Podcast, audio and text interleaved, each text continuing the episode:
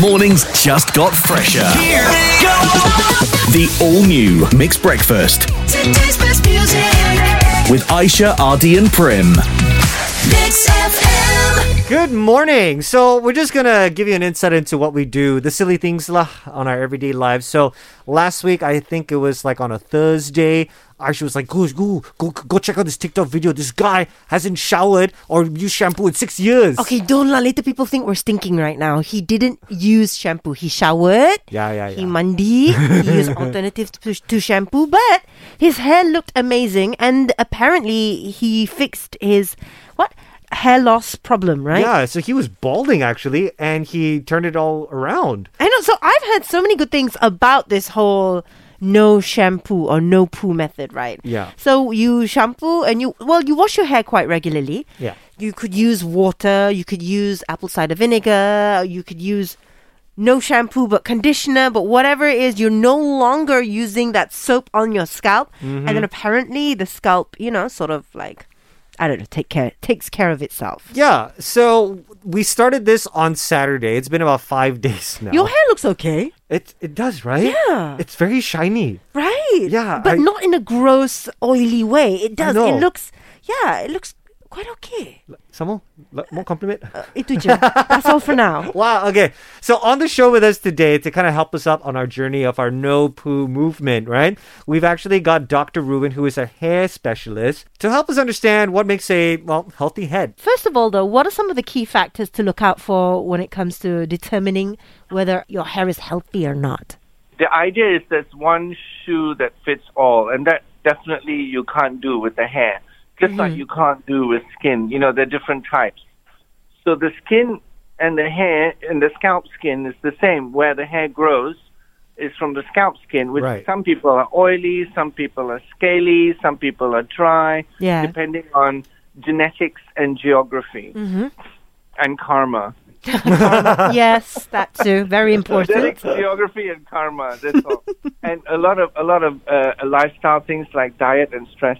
So there's more and more data. So if you are oily skin type, uh, prone to acne, and you decide to no poo, forget about it. You're going to get lots of problems and, and, and more hair fall and stuff like that. So my comment on no poo is in the beginning, it's already on its wrong foot. It's already starting on the wrong foot because it's assuming that one size can fit all. Okay. So that's my first comment. Right. Okay, that's very interesting. So on the show with us today is Dr. Ruben, who is a hair specialist, and he's trying to help us out, answer some of the questions about our hair and why is not shampooing beneficial. or not beneficial. How often should we shampoo our hair, or should we just kind of stop altogether then? Okay, so the first thing is know thyself. So uh, you have to know what skin type you have. And for most people who are in the middle ground, combination skin, if they don't shampoo in the tropics for a couple of days, it gets super oily. Mm-hmm. And what you don't want is to sit in a meeting or a job interview looking, you know, looking shabby. And, and anyone can see an unshampooed head a mile away. I particularly detest it in my teenage kids.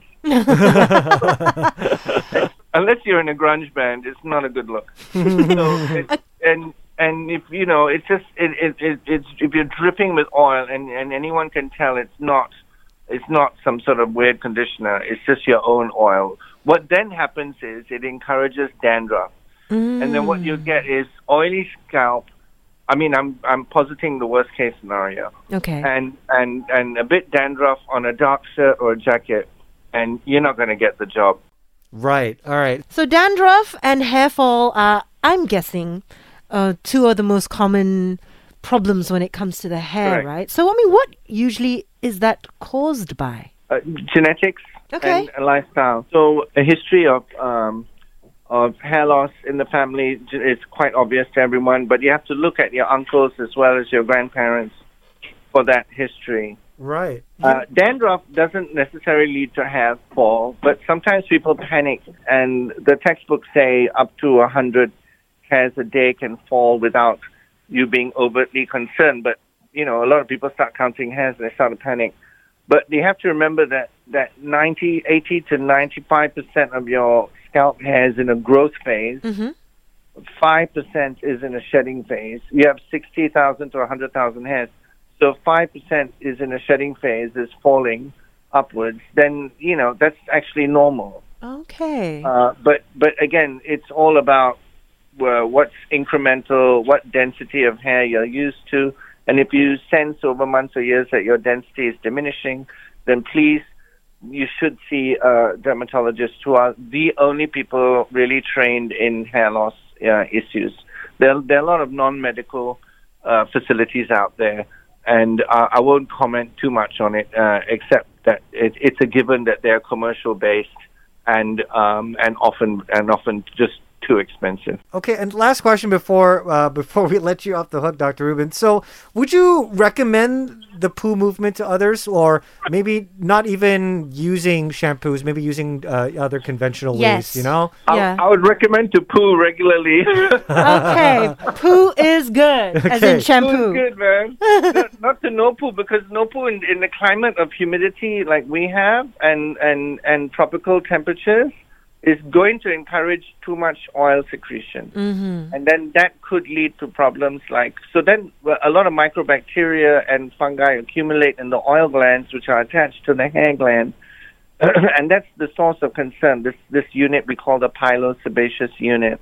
Uh, we don't want to overly encourage too much uh, micro mi- micro bugs in that oil gland, and that may contribute to hair shedding, etc., etc.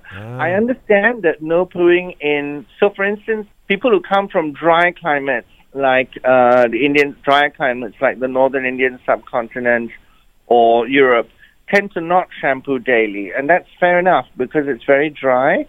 And if you shampoo too much, then all those arguments like uh, too many chemicals on the scalp and then uh, eroding your protective layer on the scalp skin, then then that applies. But the same applies to your skin. So Malaysians would who wash the face twice a day, you try and do that in you know Greenland, uh, and you dry up like crazy, and it'll be very uncomfortable for you. So you have to you have to do as the Romans do, and do as you know when in Rome.